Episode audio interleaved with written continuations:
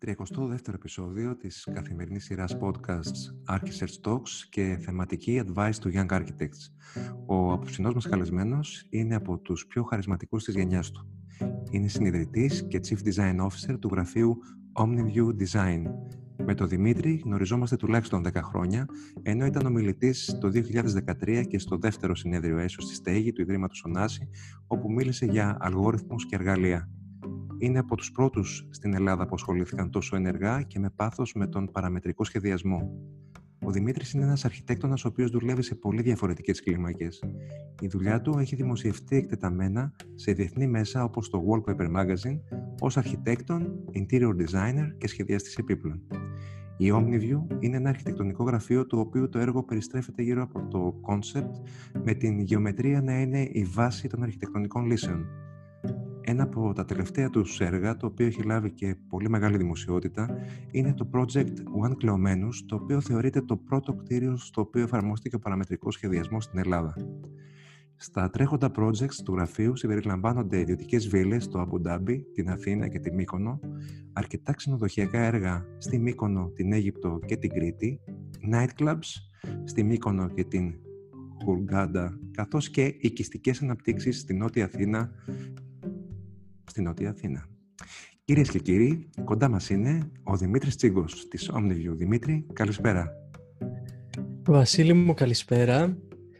Ε, θέλω να σας ευχαριστήσω πολύ καταρχάς για τον υπέροχο αυτό πρόλογο, για τα καλά σου λόγια.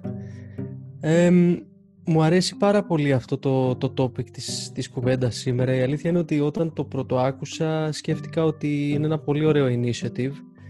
Ε, και, και προσωπικά έτσι μου άρεσε για δύο λόγους. Ο πρώτος είναι ότι πιστεύω ότι περισσότερο από ποτέ αυτή την περίοδο στην καριέρα μου και σαν Δημήτρης μες στην OmniView αλλά και σαν γραφείο προσπαθούμε να γίνουμε καλύτεροι. Δηλαδή προσπαθούμε να, να βελτιωθούμε, να βελτιωθούμε σαν designers, να βελτιωθούμε με τους πελάτες μας, να βελτιωθούμε στη διαχείριση, σε όλους τους τομείς του επαγγέλματος. Ε, και πραγματικά είναι μια περίοδος που κάθε μέρα πιάνω τον εαυτό μου να δίνει στον εαυτό μου συμβουλές για το επάγγελμά μας, οπότε ε, θα μου είναι πολύ φυσικό να τις μοιραστώ και θα χαρώ πολύ. Ε, το δεύτερο είναι ότι κάθε φορά που κάνουμε interviews πραγματικά βλέπω κάποια, κάποια πράγματα να επαναλαμβάνονται, κάποιους τρόπους με τους οποίους τα παιδιά ε, ας το πω έτσι, σαμποτάρουν λίγο τον εαυτό τους στη διαδικασία του interview, δείχνοντας πράγματα τα οποία δεν θέλω φυσικά να πω ότι είναι λάθος, γιατί δεν είναι ωραία λέξη, αλλά είναι αυτά τα οποία δεν μας βοηθάνε εμάς να τους καταλάβουμε σαν designers, σαν ανθρώπους, σαν αρχιτέκτονες. Ε, και είναι μια ωραία ευκαιρία.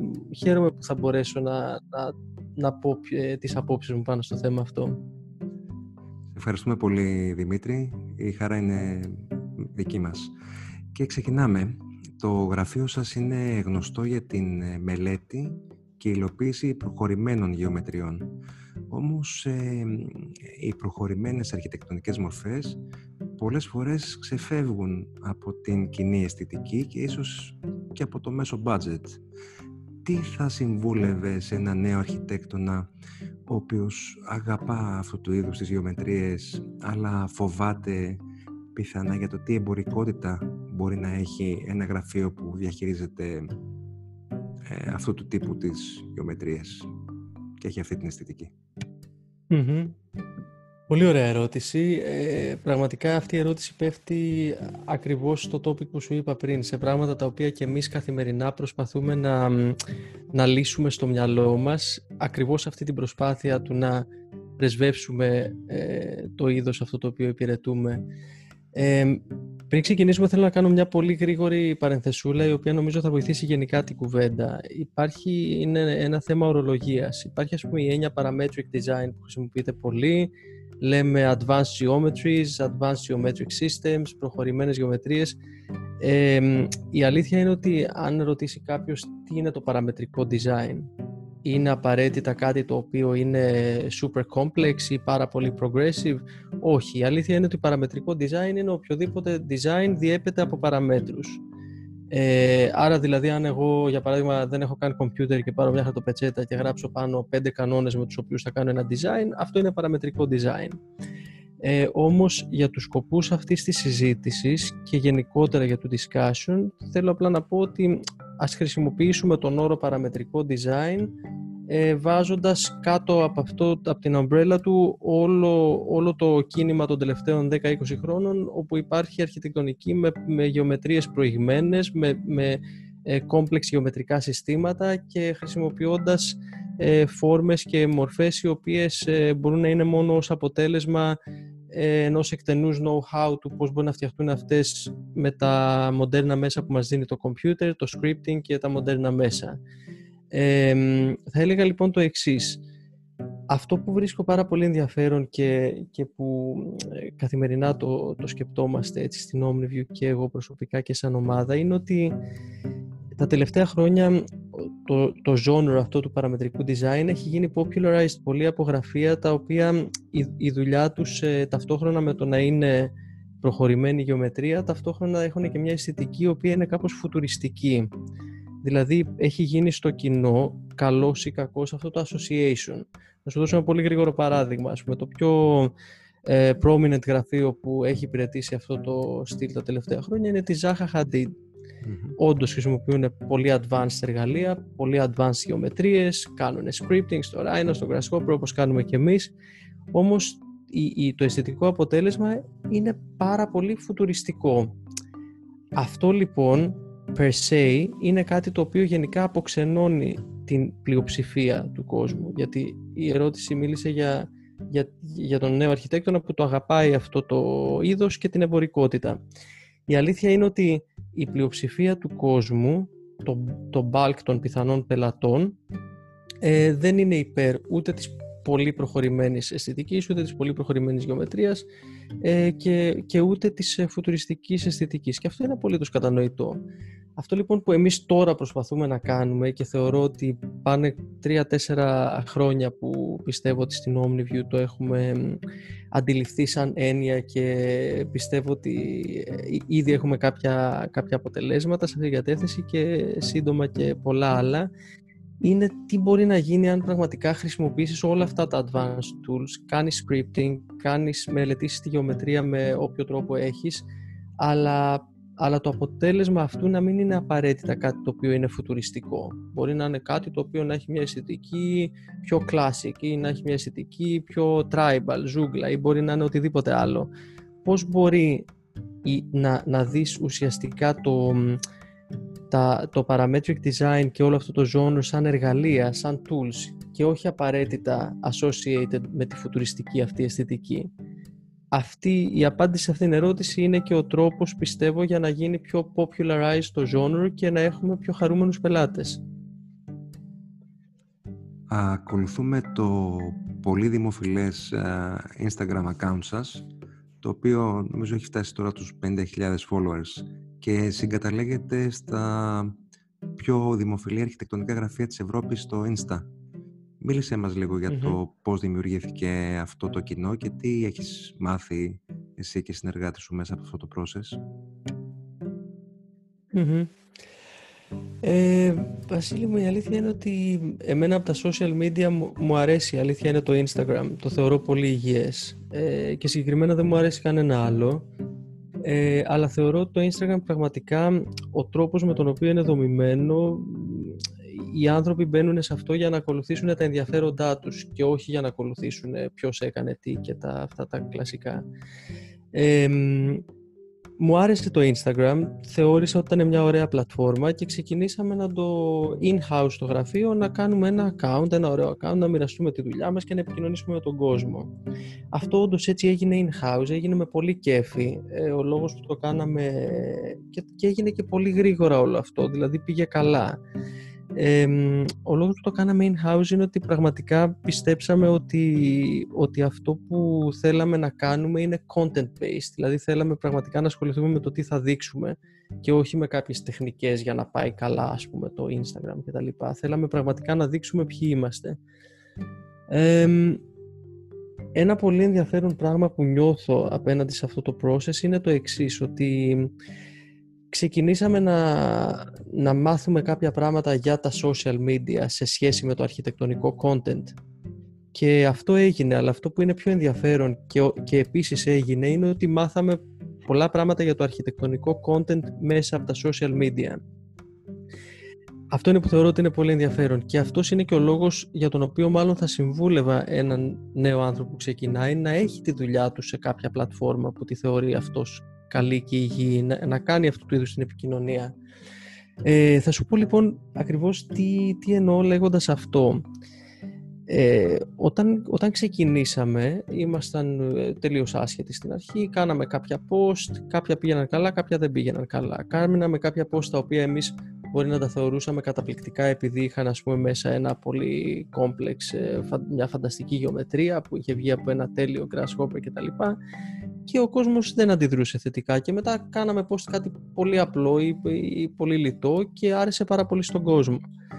Ε, μπήκαμε λοιπόν σε μία, το, το είχαμε δει σαν mini project εγώ με τους ε, δύο συνεργάτες που ασχολούμασταν, και μπήκαμε στην οτροπία του να καταλάβουμε γιατί κάποια post αρχιτεκτονικού περιεχομένου αρέσουν και γιατί κάποια post δεν αρέσουν. Και ο λόγος που το κάναμε αυτό ήταν όχι επειδή δεν είχαμε άλλη δουλειά να κάνουμε και θέλαμε να δούμε πώς θα πάρουμε likes, ήταν επειδή πραγματικά μας ενδιέφερε να καταλάβουμε μήπως στην άκρη αυτού του νήματος υπάρχει ότι όντως υπάρχει ένα association ανάμεσα με το πώς βλέπει ο κόσμος ένα αρχιτεκτονικό post, με το πώς βλέπει ο κόσμος την αρχιτεκτονική που είναι μέσα, με το πώς βλέπει ο κόσμος τη δουλειά ενός γραφείου.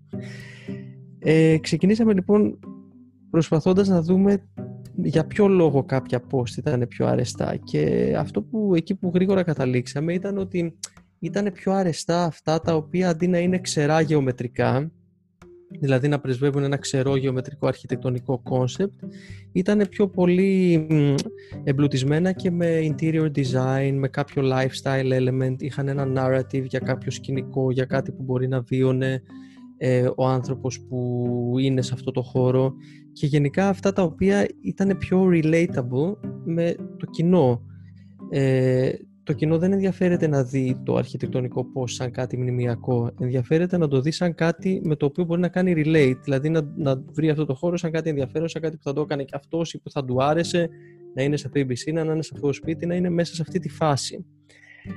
Όταν λοιπόν αυτό το, το αντιληφθήκαμε και στην πορεία ας πούμε τιουνάραμε την, το content μας με τέτοιο τρόπο ώστε όντως να είναι πιο πλούσια σε αυτές τις παραμέτρους, αυτό που έγινε, που αυτό προσπαθώ να πω τόση ώρα και είναι νομίζω αρκετά ενδιαφέρον, είναι ότι αυτό το είδαμε όχι απλά σαν κόλπο για να πάει καλά το Instagram, το είδαμε σαν κάτι το οποίο έχει να κάνει με το ίδιο μας το επάγγελμα, ότι δηλαδή όντως πρέπει να εμπλουτίσουμε την αρχιτεκτονική μας με lifestyle elements. Όντως πρέπει να υπάρχει ένα lifestyle narrative, όντως πρέπει να υπάρχει ένα ισχυρό interior design element μαζί με, την, με το hardcore architectural proposition. Ε, εξελίχθηκε λοιπόν αυτό σε, ένα, σε κάτι σαν ένα reverse engineering experiment που ε, καταλήξαμε να πιστέψουμε ότι ο κόσμος θα μας δείξει τι είδους αρχιτεκτονική του αρέσει μέσα από αυτό.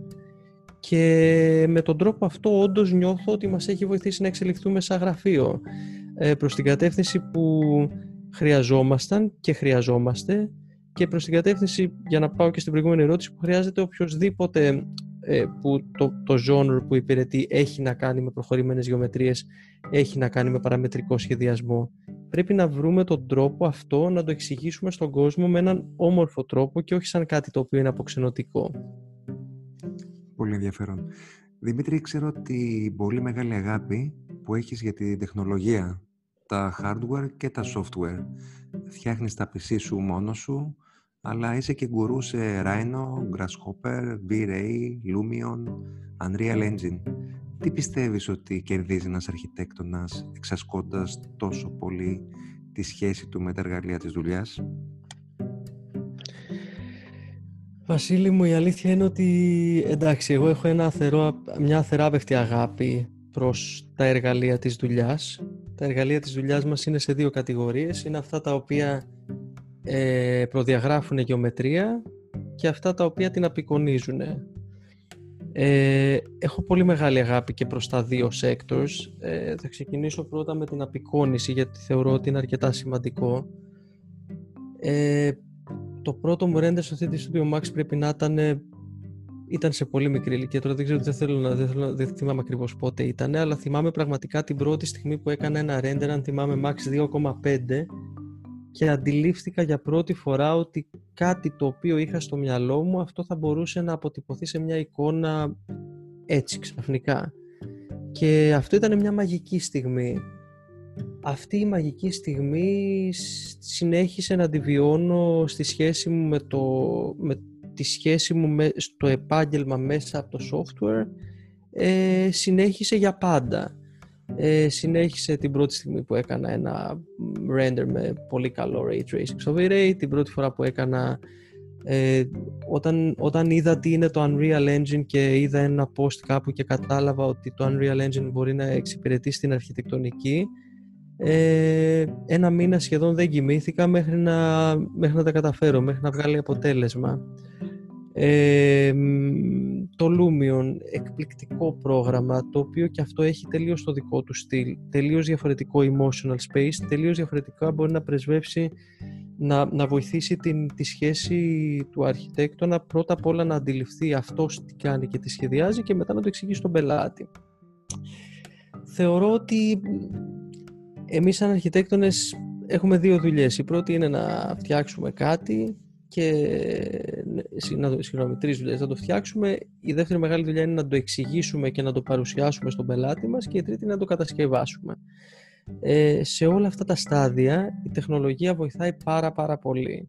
Για παράδειγμα, εμείς στο, στην OmniView είμαστε ένα γραφείο το οποίο χρησιμοποιεί καθημερινά actively scripting. Κάνουμε κάθε μέρα Grasshopper. Ε, είναι πάρα πάρα πολύ βοηθητικό να μπορείς, άσχετα από το ποιο είδος υπηρετείς, δεν είναι απαραίτητο ότι πρέπει να κάνεις ένα φουτουριστικό, ας πούμε, shell για να κάνεις Grasshopper. Μπορεί να θες να κάνεις ε, μία πέργολα, ας πούμε, σχετικά απλή, και να θες να την κάνεις στο Grasshopper, γιατί μετά μπορεί να αλλάζεις το μήκος και να γίνεται γρήγορα και να κάνεις iterations, να το επικοινωνήσεις στον πελάτη σου, και όταν έρθει η ώρα να την κατασκευάσεις να φτιάξεις ένα κομματάκι του script το οποίο να σου βγάλει όλα τα ξύλα, τα μήκη τους. Ε, το λέω αυτό για να έρθω και λίγο στο προηγούμενο point, ότι το να χρησιμοποιείς αυτά τα tools δεν σημαίνει απαραίτητα ότι όλα αυτά εξυπηρετούν μια συγκεκριμένη φουτουριστική αισθητική. Ε, θεωρώ ότι είναι imperative, και, και αυτό πάει πραγματικά και, και στα νέα παιδιά και σε αυτά που βλέπω στα interviews, ότι πρέπει να εξασκήσουμε όσο μπορούμε όλοι μας την την ταχύτητα και την ποιότητα με την οποία μπορούμε να προδιαγράψουμε, να καταλάβουμε και να μελετήσουμε τη γεωμετρία. Θεωρώ πάρα πάρα πολύ σημαντικό στις μέρες μας ότι ένας αρχιτέκτονας πρέπει να έχει στο, στο οπλοστάσιό του πάρα πολύ υψηλού επίπεδου φωτορεαλισμό. Δηλαδή, κάποιες φορές έρχονται στα interviews παιδιά τα οποία δεν έχουν καλά φωτορεαλιστικά. Εντάξει, εγώ επειδή είμαι και λίγο nerd και είμαι άνθρωπος που θα αφιέρωνα ένα infinite amount of time για κάτι το οποίο προσπαθώ να μάθω, αναρωτιέμαι, λέω, αυτός ο άνθρωπος είναι αρχιτέκτονας. Το να μάθει να κάνει ένα πάρα πολύ καλό φωτορεαλιστικό, εντάξει, δεν είναι απλό, αλλά δεν είναι και πολύ δύσκολο. Πρέπει να αφιερώσει κάποιο χρόνο. Είναι πάρα πάρα πολύ σημαντικό να μπορεί ένας αρχιτέκτονας να εξηγήσει στον πελάτη του ακριβώς αυτό που έχει στο μυαλό του και να του δείξει πόσο όμορφο και πόσο λαμπρό και πόσο τέλειο είναι με τα καλύτερα δυνατά εργαλεία. Είναι κάτι στο οποίο δεν μπορούμε να κάνουμε εκπτώσεις. Είναι στην ψυχή του επαγγέλματός μας. Και βέβαια η ίδια τεχνολογία, όταν περάσουμε μετά στην κατασκευή, είναι αυτή η οποία θα μας βοηθήσει να ελέγξουμε ε, το εργοτάξιο και αυτά που γίνονται. Οπότε ναι, θεωρώ ότι τα εργαλεία, τα εργαλεία αυτά της δουλειάς είναι κάτι το οποίο πρέπει να το εξασκούμε σαν αρχιτέκτονες από το πρωί μέχρι το βράδυ. Αυτή είναι η φιλοσοφία μου. Με τι εργαλεία το παραμετρικό design γίνεται τοπικό? Δηλαδή, με τι είδους αναγωγές η progressive αρχιτεκτονική εφαρμόζεται σε παραδοσιακά περιβάλλοντα, όπως ας πούμε οι κυκλάδες? Mm. Ε, πολύ ενδιαφέρον. Όπως είπα και πριν, είναι, είναι, είναι το τι θα κάνεις εσύ με τα εργαλεία. Ας πούμε, εμείς έχουμε στο γραφείο ένα Grasshopper, το οποίο αυτό που κάνει είναι ότι φτιάχνει, ξέρω εγώ, καπρουλάκια λιγαριάς σε οποιοδήποτε σχήμα του δώσεις, να έχουν την τέλεια φυσική ε, κίνηση που έχει αυτό το υλικό. ε, και να προεξέχουν με διαφορετικά μήκη από την πέργολα. Λέω κάτι απλό. Αυτό λοιπόν είναι κάτι το οποίο είναι τοπικό και, και είναι κάτι το οποίο δεν σημαίνει απαραίτητα ότι έχει μια, κουβαλάει μια φουτουριστική αισθητική. Ε, σημαίνει όμως ότι έχει ένα background thinking για το πώς το σκέφτηκες και πώς το έφτιαξες. Ε, άρα λοιπόν υπάρχει τρόπος να εφαρμόσουμε ε, αυτά τα tools σε αισθητικές οι οποίες είναι πιο εγγενείς. Τώρα, μιλώντας για τις κυκλάδες, η αλήθεια είναι ότι μου, ε, μου έρχεται στο μυαλό μια άλλη ιστορία, θα την πω, ε, η οποία ίσως μάλιστα είναι και πιο, πιο, πιο καλή απάντηση στην ερώτηση.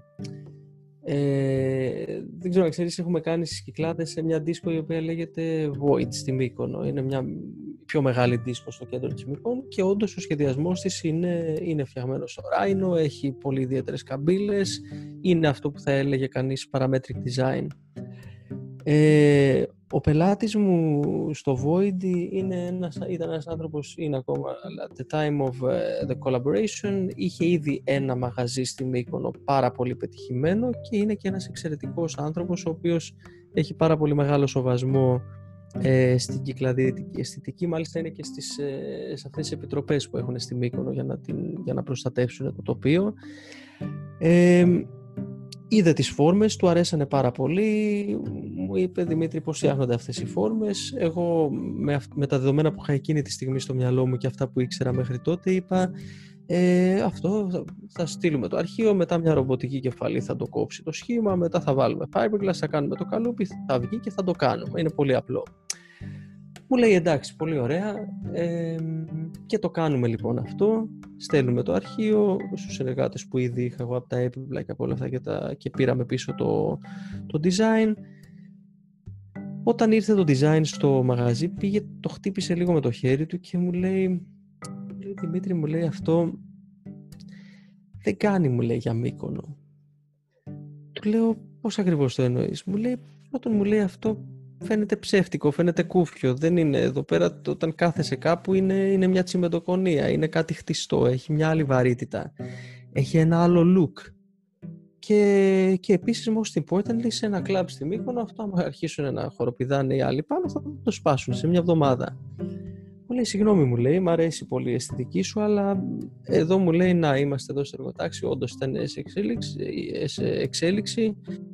Έχουμε, μου λέει, πολύ καλούς χτιστάδες. Έχουμε εδώ το Γιάννη, ήταν μάλιστα ο Γιάννη και ο Τζόνι. Πολύ καλοί σοβατζίδες, όντως πραγματικά εξαιρετικά μεσιά. Μου λέει, έχεις κάποιο τρόπο να τα φτιάξουμε εδώ με τα παιδιά όπως είμαστε? Αλλιώς, μου λέει, δεν, δεν μπορώ να το, το, το έργο. Ε, καθίσαμε λοιπόν και σκεφτήκαμε και όντως πραγματικά αυτό που κάναμε είναι ότι μέσα πάλι από το Rhino, μέσα από το, τα προγράμματα, το σι έι ντι, Ε, εξάγαμε μία σειρά από πατρών ουσιαστικά ξύλινα, όπως είναι για παράδειγμα στο πλαϊνό ενός καϊκιού τα ξύλα τα, τα κάθετα τα οποία οδηγούν τη φόρμα. Βρήκαμε μεθόδους και μεθοδολογίες να στηθούν αυτά τρισδιάστατα στο χώρο ακριβώς εκεί που πρέπει και μετά βρήκαμε μεθόδους, όλο αυτό τώρα είναι μία μεθοδολογία η οποία είχε, είχε ακρι, αρκετά, αρκετές υπομεθοδολογίες και κόλπα και εργοταξιακά τρίξ, αλλά όντως ε, καταφέραμε λοιπόν αυτή τη φόρμα η οποία υπήρχε μέσα στο κομπιούτερ και την, την εξάγαμε και την υλοποιήσαμε με τούβλα και με σοβά, με πάρα πάρα πολύ ακρίβεια. Ρω. Αυτό λοιπόν εκείνη τη στιγμή ε, ήτανε, ήτανε μια πολύ κομβική στιγμή για την, για την καριέρα μου, για την πορεία μας σαν γραφείο, γιατί πραγματικά όντως ήταν ένα αποτέλεσμα το οποίο ήταν ξεκάθαρα αυτό που η πλειοψηφία του κοινού λέει parametric design. Ήταν όμως ε, εντεταγμένο, είχε μια ωραία υφή, φαινόταν ότι ήταν στο χέρι παρότι, παρότι ήταν πολύ ωραίο και ήταν η αρχή αυτού που, που λέω από την αρχή της συζήτησης, ότι όλα αυτά μπορεί να έχουν το background των εργαλείων, αλλά δεν είναι απαραίτητο ότι θα έχουν την αισθητική αυτή την πολύ ξερή φουτουριστική. Πόσο εύκολο, ε, έξυπνο, σοφό είναι να παλεύεις για μια εφαρμοσμένη παραμετρική ή ας πούμε progressive αρχιτεκτονική στην Ελλάδα? Mm. Εμένα, να σου πω την αλήθεια, η Ελλάδα μου αρέσει σαν market. Ε, θυμάμαι και μεγαλώνοντας ότι υπήρχε η έννοια ότι η Ελλάδα είναι μια χώρα η οποία ίσως δεν είναι τόσο προχωρημένη όσο άλλες χώρες. Η αλήθεια είναι ότι είναι και υπάρχουν πάρα πολλοί πελάτες στην Ελλάδα με πάρα πολύ ανοιχτά μυαλά. Ε, μπορώ να σου πω για παράδειγμα ότι μπορεί να πας ε, στην Αμερική ε, νομίζοντας ότι εκεί πέρα γίνονται τα πιο τρελά πράγματα και όντως να δεις ότι οι άνθρωποι είναι, ότι ο μέσος Αμερικάνος είναι πολύ πιο committed στον παραδοσιακό τρόπο να φτιαχτεί ένα σπίτι ε, με τη στέγη όπως το κάνουν εκεί πέρα από ότι είναι ο μέσος Έλληνας. Ε, οπότε ναι, ταυτόχρονα με την πολύ μεγάλη αγάπη που έχω για την Ελλάδα θα έλεγα ότι είναι ένα καλό περιβάλλον για προχωρημένη αρχιτεκτονική. Μίλησέ μας ε, για το One Kleomenous, ε, για το ρίσκο. Αξίζει να ρισκάρεις ε, ως νέος αρχιτέκτονας? Το ρίσκο. Το One Kleomenous, ναι. Η αλήθεια είναι ότι δεν το, δεν το αισθάνθηκα ποτέ σαν ρίσκο. Ε, άλλωστε, δεν θα ήταν και σωστό για τον πελάτη μου αν το ένιωθω ότι είναι ρίσκο. Εγώ ένιωθα ότι κάνουμε κάτι το οποίο ήταν ακριβώς αυτό που χρειαζόταν εκεί για να ενώσει έτσι το, το αστικό τοπίο με το, με το βουνό. Ε, ήτανε βέβαια ρίσκο ε, και η αλήθεια είναι ότι ήταν ένα ρίσκο το οποίο δεν, δεν μας έχει ωφελήσει και πολύ σαν γραφείο ε, για τον για τον πολύ απλό λόγο και συνδυασμό δύο απλών πραγμάτων. Πρώτον, ότι ο πελάτης του One Kleomenous, οι πελάτες του δεν είναι πολλοί, οι πιθανοί πελάτες που θα τους αρέσει το One Kleomenous. Ε, και δεύτερον, γιατί έχω δει ανά τα χρόνια ότι υπάρχει ένα, ένας τρόπος σκέψης ε, στο μυαλό των ανθρώπων, ο οποίος προφανώς είναι σωστός και λογικός, γιατί συμβαίνει στην πλειοψηφία των ανθρώπων, ότι όταν βλέπεις ένα γραφείο να κάνει κάτι σαν το One Kleomenous, να το υλοποιεί, Ε, ο, ο πιθανός πελάτης έχει την τάση να σκεφτεί ότι ε, αυτό το γραφείο μάλλον κάνει μόνο τελείως φουτουριστικά πράγματα τα οποία είναι πολύ ακριβά στην υλοποίηση. Και να σου πω την αλήθεια, έχει δίκιο. Είναι, είναι αλήθεια, αυτό είναι το λογικό συμπέρασμα που μπορεί να εξάγει κανείς. Ε, να εξάγει ότι είναι ένα normal group από αρχιτέκτονες που κάνουν απλά πραγματάκια τα οποία είναι λιτά και απλά. Όχι, το λογικό είναι να εξάγει το συμπέρασμα αυτό. Αυτό όμως το συμπέρασμα μας έχει λιγάκι δυσκολέψει. Ευτυχώς, εννοείται, έχουμε κάνει ένα καλό άλλα πράγματα. Από τότε έχουμε δείξει ότι ε, αυτό που πραγματικά προσπαθούμε να, να υπηρετήσουμε, ότι είμαστε diverse, ότι Ε, ότι το προχωρημένο design δεν σημαίνει απαραίτητα φουτουριστική αισθητική, δεν σημαίνει απαραίτητα ε, ότι θα έχει αυτό το look. Αλλά μ, παρόλα αυτά μας έχει δυσκολέψει, ναι, γιατί όταν, όταν κάνεις κάτι σαν αυτό, ο κόσμος ε, δικαίως, το ξαναλέω, είναι, είναι απολύτως λογικό, θα έχει την τάση να πιστέψει ότι Ε, όταν, όταν κάνεις κάτι έτσι τόσο έντονο, θα έχει την τάση να πιστέψει ότι κάνεις μόνο αυτό, ενώ αυτό δεν είναι η αλήθεια για το γραφείο μας. Ε, ασχολείσαι ως designer με πολύ μεγάλη επιτυχία σε όλες τις κλίμακες του σχεδιασμού, από το έπιπλο και τα mega mansions μέχρι και landscape. Ε, πόσο δύσκολη, παραπλανητική είναι αυτή η οριζόντια μετακίνηση ανάμεσα στις κλίμακες, ώστε ε, να μην σχεδια... να σχεδιάζονται όλα επιτυχώς? Μπορείς δηλαδή να είσαι καλός σε όλες τις κλίμακες? Mm-hmm. ε, Καλά, το καλός είναι κάτι πολύ σχετικό. Καλό αποτέλεσμα θα βγει όπου κάτσεις και δουλέψεις κάτι με, με αγάπη και με προσήλωση. Εγώ προσωπικά χρησιμοποιώ το το πέρασμα από τις κλίμακες πολύ δημιουργικά.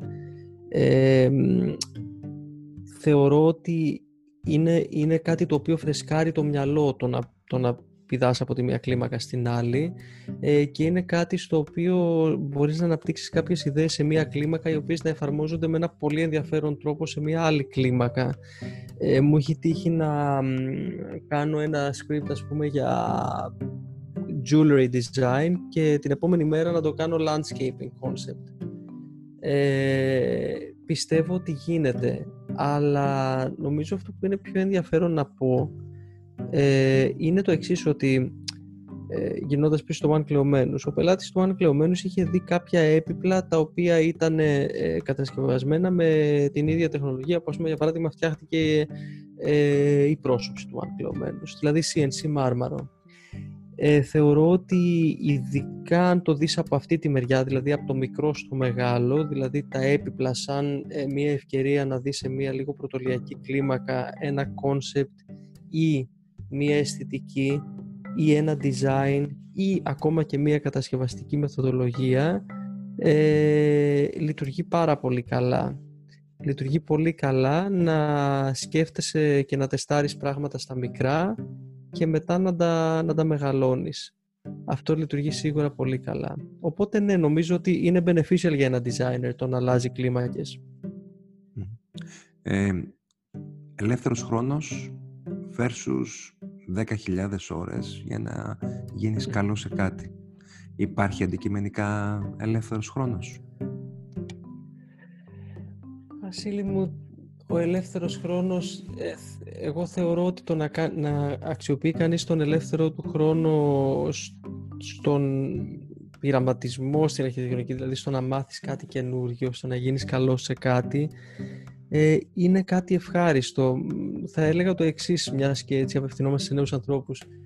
Το επάγγελμα αυτό δεν πρέπει ούτε να το επιλέξεις ούτε να το ακολουθήσεις αν δεν το δεις με πάρα πάρα πολύ αγάπη. Ε, πρέπει να το βλέπεις σαν κάτι που πραγματικά θα το έκανες στον ελεύθερο σου χρόνο. Αν δεν μπορείς να το δεις έτσι, το επάγγελμα του αρχιτέκτονα, πιστεύω ότι δεν πρέπει να το ακολουθήσεις, διότι θα πρέπει να αφιερώσεις δέκα χιλιάδες ώρες σε κάτι και δέκα χιλιάδες ώρες σε κάτι άλλο, ε, για αρχή δέκα χιλιάδες ώρες στο modeling και δέκα χιλιάδες ώρες στο rendering. Ε, και, και είναι κάτι το οποίο πραγματικά έχει τόσες εργατοώρες για να, για να γίνεις ε, καλός και τόσες εργατοώρες για να μάθεις τα εργαλεία της δουλειάς. Ανερώ το καλός, γιατί το καλός είναι τελείως υποκειμενικό, και τόσες εργατοώρες για να μάθεις, τις οποίες εργατοώρες δεν μπορείς να τις κάνεις βογκώντας. Πρέπει να το βλέπεις σαν, ας πούμε, κάποιο είδους ε, χαρά μέσα σου. Αυτό. Τι κάνατε τώρα στην ε, πανδημία που Ε, θεωρητικά υπήρχε χρόνος? Τι είπες στους συνεργάτες σου? Ε, κάναμε πάρα πολλά Zoom και τους είπα, η αλήθεια είναι ότι σε, σε κάποια πράγματα έχω γίνει λίγο γραφικός. Τους είπα ότι υπάρχουν κάποια tutorials. Ε? Μεγαλώνουμε μάλλον γι' αυτό. Ναι, μεγαλώνουμε, ναι. Ε, Και, στο, και στα interviews τώρα τελευταία λέω τα ίδια πράγματα, δηλαδή λέω πάρε, φτιάξε μια υποθετική, ένα scenery, όποιο θέλεις, για παράδειγμα μια βίλα, κάτι, και κάνε, και κάνε render με τις ώρες, δηλαδή να δεις πραγματικά να, να κάνεις fine tune το craft of rendering. Δεν ξέρω, η αλήθεια είναι το rendering πάει μετά από τη γεωμετρία, αλλά είναι κάτι το οποίο εγώ το θεωρώ εκατόν ένα στο επάγγελμα. Ε, έχουμε δώσει, έχουμε λίστα στην OmniView με, με tutorials, με ό,τι έχει να κάνει εδώ, και, και η αλήθεια είναι ότι προσπαθώ να συμβουλέψω όσο γίνεται να βελτιωθούν τα rendering skills και προσπαθώ βέβαια να, να πω σε όσους γίνεται να κάνουν onboard στο, στο Grasshopper, γιατί αυτή τη στιγμή έχουμε στο γραφείο τουλάχιστον δύο projects τα οποία δουλεύονται μόνο με Grasshopper, ή για να το θέσω διαφορετικά θα ήταν γιγαντιαίες οι εργατοώρες αν δεν δουλευόντουσαν με scripts, ε, και αυτή τη στιγμή είναι, νομίζω είμαστε τρεις-τέσσερις στο γραφείο που όντως μπορώ να πω ότι το Grasshopper το πάμε καλά, ε, και θα ήθελα αυτό να γίνουν πιο πολύ, οπότε ναι, tutorials, YouTube. Mm. Πώς είναι η δομή του γραφείου, πώς, ε, μπορείς να μας πεις λίγο για το design process όταν μπαίνει ένας πελάτης στο γραφείο, τι γίνεται, πώς, mm-hmm, mm-hmm. πώς μοιράζεται τα έργα, ε, πώς προσεγγίζεται? Η δομή του γραφείου έχει ως εξής: υπάρχουν οι πιο senior designers οι οποίοι, οι οποίοι παίζουν το ρόλο του team leader, κλασικά δηλαδή ό,τι γίνεται και στα περισσότερα γραφεία. Ε, η αλήθεια είναι ότι εγώ προσωπικά, είμαστε ένα γραφείο που εγώ ως Director of Design είμαι αρκετά involved ε, σχεδόν σε όλα τα concepts, ε, χωρίς βέβαια αυτό να σημαίνει ότι δεν δίνω την ευκαιρία στους συνεργάτες μου να, ε, να συμμετάχουν όσο θα ήθελαν κτλ, αλλά νιώθω ότι επειδή ακριβώς έχω αυτή την αγάπη που σου είπα, δηλαδή θέλω, θέλω να κάτσω εγώ με το κομπιούτερ μου στην αρχή ενός project, να ανοίξω τα, το τοπογραφικό, να το δω, να το σκεφτώ ε, και πάει κάπως έτσι. Συνήθως ε, κάνω εγώ πολλά sketches, μ' αρέσει πολύ να σκετσάρω. Το sketching επίσης είναι κάτι που θέλω να το πω.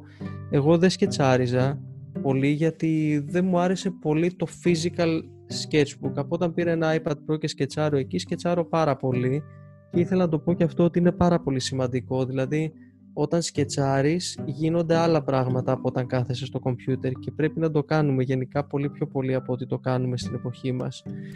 Ε, ξεκινάω εγώ με κάποια sketch, δίνω, δίνω μια κατεύθυνση η οποία πιο πολύ θέλω, να νιώ, θέλω οι συνεργάτες μου να νιώθουν comfortable. Δεν θέλω να αγχώνονται όταν μπαίνει ένα project, θέλω να είναι κάτι το οποίο ε, νιώθουν ότι υπάρχει μια κατεύθυνση από μένα. Ε, και μετά, το, μετά τα παίρνουν τα, οι team leaders και, και πάλι όλοι μαζί τα βλέπουμε σε διάφορα χρονικά διαστήματα σαν ομάδα και τα αξιολογούμε και έτσι παραδίδουμε το προϊόν. Ε, θεωρείς ότι έχει σαφή ταυτότητα το γραφείο? Ένας κοινός μας φίλος λέει ότι κάνει αρχιτεκτονική της καλοπέρασης. Κάνει laser mm. architecture. Ε, εσύ είναι, είναι σαφές η τοποθέτηση? Μίλησες λίγο πριν γι' αυτό βέβαια. Α, ποιος κοινός μας φίλος? Καλά, θα το σκεφτώ. Ε, α, κατα... ναι, ναι, ναι, ναι, κατάλαβα, κατάλαβα, ναι, ναι, ναι, οκ. Okay. Ε, κοίταξε να δεις, δε, δεν, δεν μπορώ να πω ότι σαν γραφείο έχουμε συγκεκριμένη κατεύθυνση στο αντικείμενο. Μάλιστα και τα projects τα οποία αυτή τη στιγμή υπάρχουν είναι σε, πο, σε πολλά διαφορετικά είδη. Ε, ας πούμε, για παράδειγμα, έχουμε πολλοί αυτές τις μέρες το ξενοδοχείο, έχουμε όμως πολύ και την ιδιωτική κατοικία. Έχ, υπάρχει πάντα μια παρουσία στο γραφείο με clubs και discos που είναι από τα αγαπημένα μου θέματα.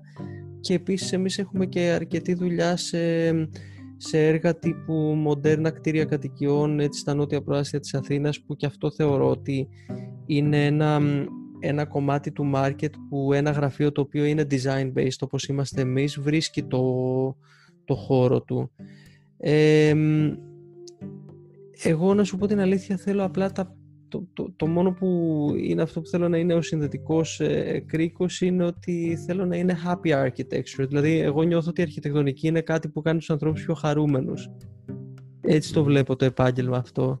Είναι ένα product το οποίο είναι, είναι like a happy pill. Το παίρνει ο κόσμος και, και όταν πάει εκεί πέρα και βλέπει ωραία αρχιτεκτονική είναι happy. Και αυτό είναι που, που θέλω να, να συνδέει όλα τα projects. Θέλω να προκαλούν ψυχική ανάταση και να κάνουν τον κόσμο χαρούμενο. Πολύ ωραία.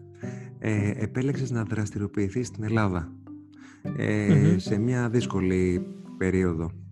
Ε, τώρα έχουμε το, τις, τις πανδημίες και την εποχή το, το COVID. Ε, τι θα συμβούλευες στους νέους αρχιτέκτονες? Να μείνουν Ελλάδα, να φύγουν στο εξωτερικό?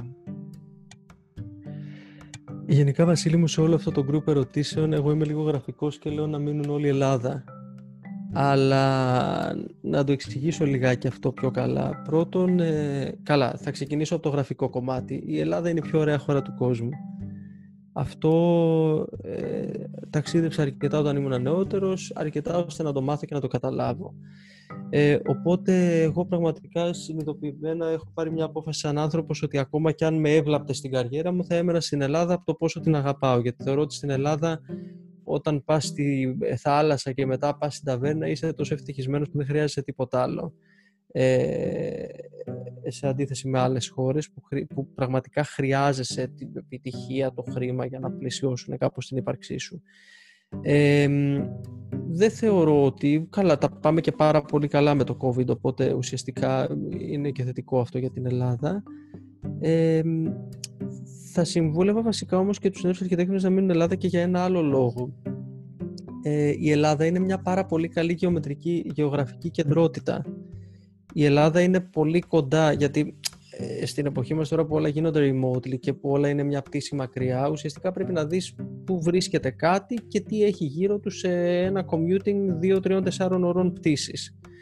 Ε, κάποια στιγμή, ας πούμε, σκεφτόμουν να πάω να ζήσω στο Λος Άντζελες που μου άρεσε πολύ. Από εκεί, ας πούμε, σε δύο-τρεις ώρες δεν είχες κάπου να πας που να είναι ένα άλλο μάρκετ. Ενώ εδώ στην Ελλάδα, αν σκεφτείς την Ελλάδα σαν κέντρο, μπορεί το ένα Σαββατοκύριο, το ένα, συγγνώμη, τη μία εβδομάδα να έχεις πάει σε μια δουλειά σου η οποία είναι, για παράδειγμα, στο Ντουμπάι, την άλλη σε μια δουλειά σου που είναι στην Αίγυπτο και την άλλη σε μια δουλειά σου που είναι στο Παρίσι. Και να, να είναι όλα αυτά δύο ώρες και τρεις ώρες πτήσης. Άρα, μόνο και μόνο από αυτό, μόνο και μόνο βασικά πρώτα απ' όλα, επειδή όπως είπα πριν οι Έλληνες γενικώς τους αρέσει η αρχιτεκτονική, ε, είμαστε πολύ καλή κεντρότητα σε σχέση με μια πιάτσα των δύο-τριών ωρών πτήσης και είμαστε και η πιο όμορφη χώρα του κόσμου. Άρα δεν υπάρχει λόγος να πας κάπου αλλού, για μένα. Αυτή είναι η άποψή μου. Έτσι, έτσι. Ε, πια, μια, μιας που πιάσαμε και τις ε, συμβουλές, Ε, ποια είναι τα λάθη που κάνει ένας νέος αρχιτέκτονας από τη στιγμή που στέλνει το βιογραφικό του στο γραφείο σου, ε, τι λάθη κάνεις στο πορτφόλιο, στη συνέντευξη και τι πιστεύεις ότι πρέπει να κάνει διαφορετικά? Θα τα πω τώρα, Βασίλη. Ρίχτα. Θα τα πω, θα τα πω. Ρίχτα. Δώσε, δώσε πόνο. Η... Μάλλον, συγγνώμη, να, να το αντιπαραθέσω πάλι με αυτό που είπα για μας, για, για μένα που σου είπα στην αρχή, ότι κάθε μέρα προσπαθώ να βελτιωθώ και να μάθω και να, να βελτιώσω το δικό μου performance, έτσι. Θα σου ξεκινήσω από εκεί την αντιπαράθεση. Εμείς λοιπόν που έχουμε ένα γραφείο, ε, προσπαθούμε να κλείσουμε δουλειές. Τις δουλειές αυτές τις κλείνουμε τους πελάτες μας που είναι ιδιαίτεροι άνθρωποι και αυτοί και τους οποίους δεν τους γνωρίζεις. Δεν έχεις πάντα την πολυτέλεια να τους γνωρίσεις σε ένα τέλειο περιβάλλον γραφείου και σίγουρα δεν θα κάτσουν με τις ώρες να τους πεις την ιστορία της ζωής σου και να σου πούνε «Α, τέλεια, πες μου την ιστορία της ζωής σου γιατί με ενδιαφέρει πάρα πολύ» κτλ. Όχι, δεν θα γίνει αυτό. Θα σου πω τι θα γίνει. Θα τους γνωρίσεις σε ένα τραπέζι φαγητού, για παράδειγμα, ξέρω εγώ, σε ένα εστιατόριο στη Μύκονο το καλοκαίρι. Και θα έχεις τριάντα δευτερόλεπτα να τους δείξεις ακριβώς αυτό που θέλουν να δουν από, με, από σένα για να ενδιαφερθούν, να ασχοληθούν μαζί σου. Εγώ μάλιστα έχω και ένα saying το οποίο προσωπικά το, το εξασκώ και αυτό ότι elevator έχω... pitch. Όχι, ναι, ακριβώς. Είναι, είναι, είναι αυτό, ναι. Είναι νάμος pitch, ξέρω σε εμάς, κάπως έτσι πάει. ε, όχι, είναι, θα σου πω... Έχω, literally, έχω εξασκήσει το εξής. Οτιδήποτε θέλω να δείξω από τα πράγματα τα οποία, για παράδειγμα, η OmniView έχουμε σαν προϊόν. Πες ότι, για παράδειγμα, θέλω να δείξω ε, πολύ ωραία προχωρημένο design κτίρια κατοικιών στην, στα νότια προάστια. Ό,τι θέλω να δείξω, έχω χρονομετρήσει ότι θέλω κάτω από δέκα δευτερόλεπτα για να το δείξω στο κινητό μου. Αυτό κάνω εγώ στον εαυτό μου. Άρα τώρα που ξεκίνησα την κουβέντα έτσι, να μιλήσω και για τα βιογραφικά. Mm-hmm. Λοιπόν, δεν, ε, δε, ο λόγος που το κάνω εγώ αυτό στον εαυτό μου είναι ότι όταν θες να δείξεις σε κάτι, ε, κάτι σε κάποιον και να του κάνεις pitch τη δουλειά σου, πρέπει αυτός ο κάποιος να δει αυτό που τον ενδιαφέρει γρήγορα. Να μην δει πράγματα που δεν τον ενδιαφέρουν και να μην τον κουράσει, να μην τον κουράσει σε καμία περίπτωση να μην τον βάλεις να κάνει δουλειά. Εμένα δεν με πειράζουν τώρα τα διαδικαστικά, γιατί εντάξει, στο γραφείο μας δεν κάνω, κάνω, εγώ μπαίνω στα δεύτερα interviews, οπότε ε, σίγουρα, για παράδειγμα, ένα πράγμα το οποίο ανέκαθεν ε, δεν μου άρεσε, τώρα θα μου πεις μπορεί αυτό να είναι και προσωπικό, όταν κάποιος στέλνει ένα βιογραφικό και αντί να είναι ένα ωραίο packaged πι ντι εφ μέσα στο βιογραφικό, σου στέλνει ένα link για να μπεις στα Google Docs να δεις να κάνεις κάτι. Αυτό είναι δουλειά για αυτόν που το ανοίγει. Ε, επίσης, αν το πρόβλημα είναι ότι ένα βιογραφικό πρέπει να χωρέσει σε ένα mail, οπότε πρέπει να στηθεί πονηρά, να γίνει compress με τον τέλειο τρόπο, έτσι ώστε όλο το πι ντι εφ να είναι ξέρω, κάτω από δεκαπέντε μεγαμπάιτ κτλ. Ε, αυτό πρέπει να γίνει. Αυτό είναι κάτι το οποίο θα το κάνεις και στο επάγγελμα. Κάποια στιγμή θα, θα, θα πούμε ότι αυτό πρέπει να φύγει έτσι, αυτό πρέπει να είναι mailable, αυτό πρέπει να είναι whatsappable, αυτό πρέπει να φύγει με αυτό το μέγεθος. Ε, αυτό να μην φύγει with transfer γιατί είναι πολύ αργό, γιατί δεν ξέρουμε αν θα το δούνε. Όλα αυτά ισχύουν και για όποιον μας στέλνει ένα βιογραφικό. Τώρα, ε, πάμε στην ουσία. Στα βιογραφικά, πάρα πολύ συχνά ξεκινάει το βιογραφικό με μια όντως πραγματικά συγκλονιστική μελέτη μεγάλης κλίμακας, town planning για όλο το κέντρο, ας πούμε, της Πάτρας, με ε, ένα τέλειο line drawing και Photoshop και μια φανταστική μακέτα από χαρτόνι. Ωραία. Αυτό είναι admirable. Όμως, οι... εμείς που βλέπουμε τα βιογραφικά θα προσλάβουμε έναν άνθρωπο και με αυτόν τον άνθρωπο θα πρέπει να παραδώσουμε κάποιο προϊόν σε μια-δύο εβδομάδες σε κάποιο πελάτη. Τι είναι αυτό το προϊόν το οποίο εμείς σαν γραφεία παραδίδουμε? Το bulk του προϊόντος που τα ελληνικά γραφεία αυτή την περίοδο παραδίδουν σε πελάτες και βγάζουν το ψωμί τους, τι είναι? Είναι ξενοδοχεία, είναι σπίτια, είναι μαγαζιά, είναι clubs, είναι retail, είναι αυτά. Έτσι δεν είναι, Βασίλη? Δηλαδή δεν είναι σίγουρα, και, και εμείς δεν θεωρώ ότι είμαστε ένα γραφείο με, στερεο, στερεο, με πολύ στερεοτυπικό προϊόν, αλλά θεωρώ ότι το ογδόντα τοις εκατό του προϊόντος που εβδομαδιαία παραδίδεται από τα αρχιτεκτονικά γραφεία και, και εξοφλούνται και παίρνουν χρήματα και προχωράνε και ζούνε, είναι ένα σαλόνι, ένα master bedroom, ένα δωμάτιο ξενοδοχείου, ένας χώρος εστίασης. Αυτά είναι το προϊόν. Άρα λοιπόν, όταν ξεκινάει το portfolio, πρέπει να δείξετε το πράγματα τα οποία είναι σχετικά με το προϊόν. Σου λέει ο άλλος, δεν έχω. Πολύ ωραία. Θα κάτσεις λοιπόν ένα απόγευμα ή δύο-τρία απογεύματα. Σου λέει ο άλλος, έτσι έχει, μου τα έχει φέρει μέχρι τώρα η ζωή, που έχω πολλά πράγματα, αλλά δεν έχω μία βίλα. Όσο ωραία. χρειαστεί. Όσο χρειαστεί. Ναι, όσο χρειαστεί. Θα κάτσεις να κάνεις ένα προσωπικό project, θα ανοίξεις το, το V-Ray και αυτά θα, και θα κάνεις, θα στήσεις μία βίλα, θα κάνεις και λίγο ωραίο design work, να δείξεις σε εμάς ότι είσαι καλός στο bulk του προϊόντος, σε αυτό το οποίο παραδίδουμε καθημερινά. Του ένα γραφείου, ωραίο μάστερ. Του, του συγκεκριμένου ένα, ναι. γραφείου που στοχεύει, ναι, έτσι, αυτό λες. Του, και του συγκεκριμένου, ναι, ναι, ναι. Ίσως το γενίκευσα λιγάκι και ακριβώς που σου φεύγει. Και αυτό πάει και σε αυτό που σου είπα πριν, ότι εγώ όταν προσπαθήσω να κλείσω μια δουλειά, δεν θα δείξω στον άλλον ούτε την ιστορία της ζωής μου, ούτε τα πάντα. Θα του δείξω αυτό που θέλει. Λοιπόν, και πρέπει λοιπόν, παιδιά, ειδικά, ειδικά παιδιά τα οποία είναι σε, για θέσεις που είναι πιο junior designer, πιο νέα παιδιά, Ε, έρχονται βιογραφικά με ανθρώπους οι οποίοι έχουν μέσα καταπληκτικά scripts και έχουν κάνει φανταστικά πράγματα στο πανεπιστήμιο, πραγματικά αξιοθαύμαστα, και, και, και είμαστε εμείς και λέμε, αυτός ο άνθρωπος προφανώς είναι πάρα πολύ αξιόλογος, αλλά δεν έχει ένα render μέσα στο πορτφόλιό του το οποίο να είναι ένα σπίτι, μια κουζίνα, ένα ξενοδοχείο, ένα δωμάτιο ξενοδοχείου, ένα λόμπι ξενοδοχείου. Ε, πρέπει να εξοπλίσετε τα, τα portfolio με αυτά τα πράγματα τα οποία σίγουρα targeted ένα γραφείο, αλλά και στην πλειοψηφία ε, τα αρχιτεκτονικά γραφεία παραδίδουν αυτά, και πρέπει να εξασκήσετε και να έχετε πολύ ωραία renders, διότι τα renders είναι το currency ε, του, του μισού από το επάγγελμά μας. Mm-hmm. ε, Ποιες είναι, είπες κάποιες από αυτές, υπάρχουν άλλες προϋποθέσεις για να προσλάβεις κάποιον, και θα ήθελα να μου πεις και τι παρατηρείς, τι προσέχεις όταν έρθει η ώρα της συνέντευξης. Mm-hmm. Ε, ένας συνάδελφός μου, δεν θα πω τώρα ποιος, μου έχει πει τη θεωρία ότι προσλαμβάνει όποιον είναι καλό παιδί. Λοιπόν... Δεν λέω, δεν κοιτάς τόσο πολύ τα, το portfolio, τα αυτά. Όχι, μου λέει, το μόνο που με ενδιαφέρει είναι να είναι καλός άνθρωπος. Αυτό έχει, να, έχει κάνει hold πάρα πολύ truth μέσα του. Ε, και καλά κάνεις που δημιουργείς με αυτήν την ερώτηση το αντίβαρο με αυτό που είπα πριν. Είναι φυσικά το portfolio.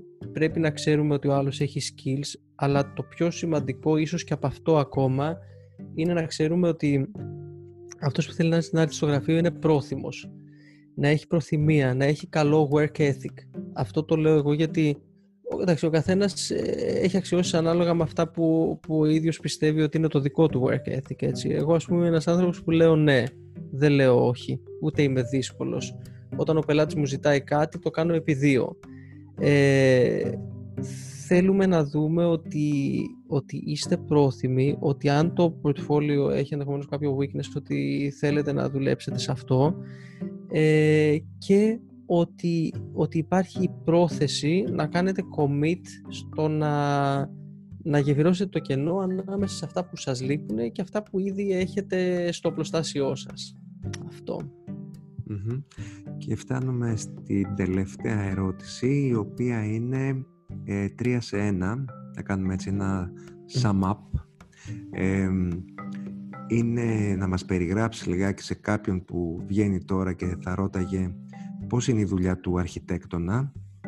Ε, το άλλο είναι που είπαμε αρκετά από αυτά, αλλά ξέρεις τώρα στο κλείσιμο να κάνουμε ένα mm-hmm, μάζεμα, mm-hmm. πώς θεωρείτε ότι μπορεί να ξεχωρίσει ένας αρχιτέκτονας, και να πούμε ότι εδώ κάποια από αυτά είναι ερωτήματα που μας έστειλαν τα παιδιά από, με αφορμή τα Archicerts Portfolio Reviews που ξεκινήσαμε mm-hmm, φέτος mm-hmm. και ελπίζουμε να γίνει, να γίνει θεσμός στα πλαίσια του Archisearch Career Days, όπου οι νέοι στέλνουν τα πορτφόλιο τους και κλείνουν συναντήσεις με ανθρώπους που θαυμάζουν τη δουλειά τους, ah, οι οποίοι τους δίνουν feedback μέσα σε μισά ώρα Zoom meetings για το τι πρέπει να κάνουν, ή απλά συζητάνε για αρχιτεκτονική, τις ανησυχίες τους, τα μεταπτυχιακά τους κτλ. Ήταν πολύ ενδιαφέρον project και αρκετά συγκινητικό, μπορώ να σου πω, γιατί mm-hmm. ήταν και τα παιδιά έτσι πολύ excited που μιλούσαν με ανθρώπους που, που θα έχουν πολύ ψηλά.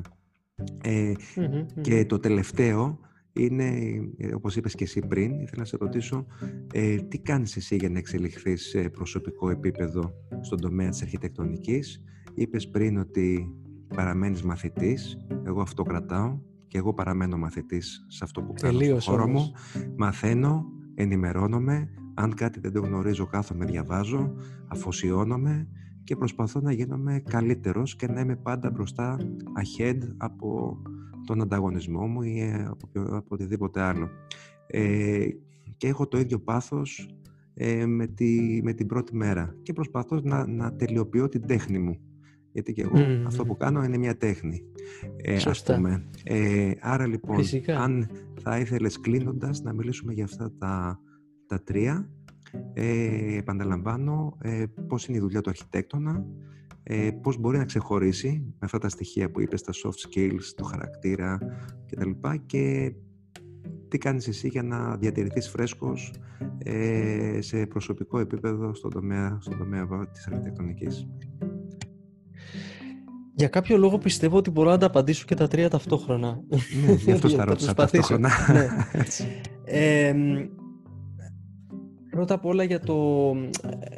για το πώς θα διαφοροποιηθεί κάποιος και ταυτόχρονα τι κάνει κανείς για να κρατηθεί φρέσκος, και ταυτόχρονα αυτό που είπαμε για τα social media και ταυτόχρονα αυτό που είπαμε για τα skills. Θεωρώ ότι ζούμε σε μια πάρα πολύ ενδιαφέρουσα περίοδο για το επάγγελμά μας, για, ένα, για έναν ε, λόγο που δεν ξέρω να το συζητήσουμε, ναι, δεν το συζητήσαμε per se σήμερα, γιατί ζούμε στην εποχή του Pinterest και του Instagram. Πιστεύω ότι είναι, είναι εκπληκτικό και εξαιρετικά θετικό για το επάγγελμά μας ότι ζούμε σε μια εποχή που πραγματικά μπορεί να μπει ο άλλος στο Pinterest και σε πάρα πολύ μικρό χρονικό, σε πάρα πολύ λίγο χρόνο να δει σε ένα συγκεκριμένο αρχιτεκτονικό στυλ τα καλύτερα πράγματα που έχουν γίνει. Ε, μ' αρέσουν πάρα πολύ στο Instagram και ακολουθώ αρκετούς θεωρητικούς. Δηλαδή δεν ξέρω, ξέρεις, υπάρχουν άνθρωποι που κάνουν μόνο αυτό που εγώ συμβούλευα πριν να κάνει, ας πούμε, αυτό το βιογραφικό. Δηλαδή μόνο ξεκινάνε και κάνουν ένα υποθετικό project σε Surrender Space και το δείχνουν. Οι οποίοι άνθρωποι, μερικοί από αυτούς είναι εξαιρετικοί και όντως έχουν τη δυνατότητα να, να δούνε και να πιάσουν concepts τα οποία δεν, δεν, τα, δεν μπορεί να τα σκεφτείς στην ώρα του γραφείου. Θα πρότεινα λοιπόν το εξής. Πάλι μιλάω, δίνω συμβουλές στον εαυτό μου και ελπίζω ότι μπορεί να είναι useful και για κάποιον άλλον. Εμένα μου αρέσει να κοιτάω τι κάνουν όλοι γύρω μας. Το θεωρώ σημαντικό. Δηλαδή μπορεί και από κατά τύχη, φυσικά ακριβώς επειδή δεν μου αρέσει να αντιγράψω κανέναν ούτε να επαναλαμβάνομαι. Ε, μόνο και μόνο ότι μπορεί να τα δεις τώρα όλα και να πεις αυτά έχουν γίνει σε αυτό το στυλ design γύρω-γύρω στον κόσμο και να πεις ότι ωραία, ευτυχώς εγώ θα, εμείς θα διαφοροποιηθούμε και θα προσφέρουμε αυτό στο conversation, θα διαφοροποιηθούμε με αυτόν τον τρόπο, ε, hopefully αν τα πάμε καλά θα προσφέρουμε κάτι. Άρα ξεκινάω απαντώντας ότι πιστεύω ότι οι νέοι αρχιτέκτονες πρέπει να δουν πολύ Pinterest και πολύ Instagram. Εγώ θα σου πω και κάτι ακόμα. Έχω το, το Instagram, συγγνώμη λίγο άσχετο, αλλά θα την κάνω την κοιλιά. Ε, υπάρχει γενικά αυτή, αυτή η, κριτική, η, ναι, η κριτική για το α, πόση ώρα περνάμε, ξέρω εγώ, στο Instagram, πόση ώρα περνάμε στο κινητό μας. Εγώ στο Instagram έχω κάνει την εξής ε, κίνηση. Έχω τέσσερα διαφορετικά accounts, εκ των οποίων το ένα είναι, που διαχειρίζομαι είναι μεταξύ άλλων ανθρώπων και εγώ της OmniView, οπότε ακολουθεί μόνο αρχιτεκτονική. και άλλα τρία τα οποία είναι τα υπόλοιπα πράγματα που κάνω σαν άνθρωπο. Surf, skate και το άλλο είναι για, μόνο για πι σι και, και τα λοιπά. Όταν μπαίνω στο Instagram επιλέγω σε ποιο θα μπω, κάνοντας ένα conscious decision ότι δεν μπαίνω απλά να χαζέψω, αλλά μπαίνω να ενημερωθώ και να μάθω τι γίνεται σε ένα συγκεκριμένο κομμάτι. Και ένα από αυτά λοιπόν είναι και το, το Insta που έχουμε τη Σόνου, το οποίο ακολουθεί αμιγώς αρχιτεκτονική.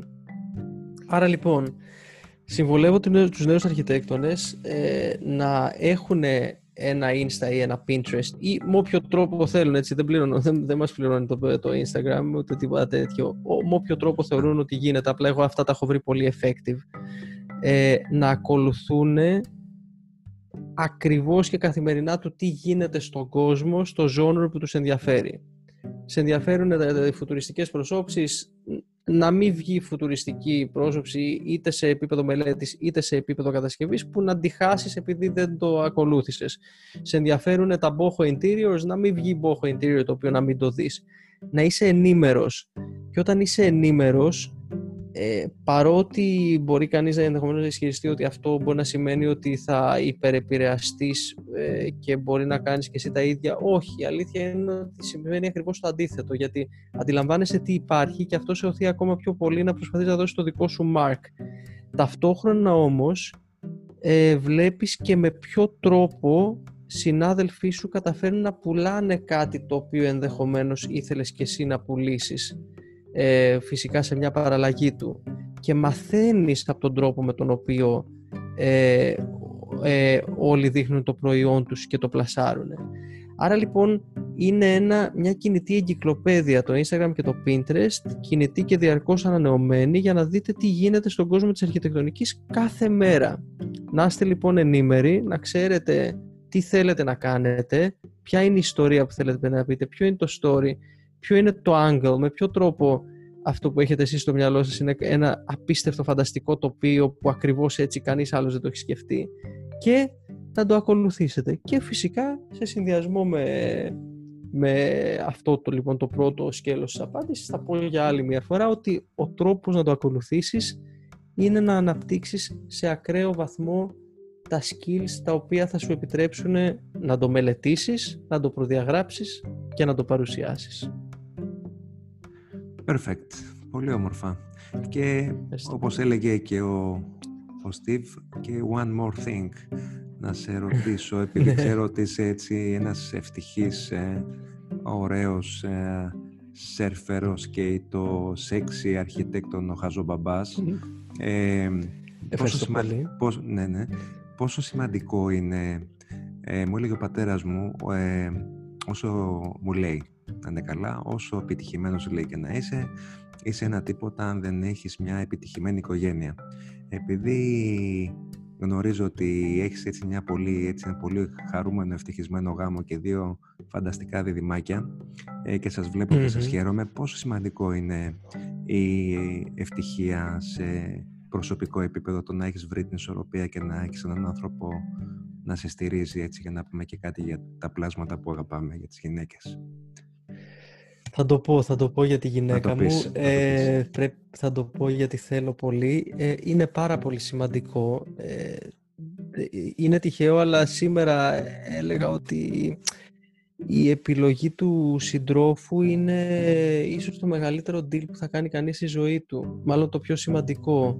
Ε, μπορεί να, κάνεις, ε, να ξεκινήσεις σαράντα εταιρείες και να τις κλείσεις, ή να κάνεις εκατό business deal και να μην πάνε καλά, ή να, να κάνεις εκατό συμφωνητικά και κάποια να πάνε και κάποια να μην πάνε. Όμως η, η, η επιλογή του συντρόφου ε, είναι πολύ σημαντική. Είναι κάτι το οποίο νιώθω ότι εμένα προσωπικά μου δίνει πάρα πολύ δύναμη, ε, μου δίνει πάρα πολύ δύναμη η γυναίκα μου και η οικογένειά μου, και να ξέρω ότι, ότι όσο δύσκολες κάποιες φορές μπορεί να γίνει το επάγγελμα, ε, έχεις αυτό το πράγμα να σου δίνει χαρά. Θα σου πω όμως και κάτι ακόμα, το οποίο ίσως απαντήσει λίγο πιο, πιο άμεσα ε, και, και λίγο πιο nerdy, γιατί θέλω να το απαντήσω λίγο πιο nerdy.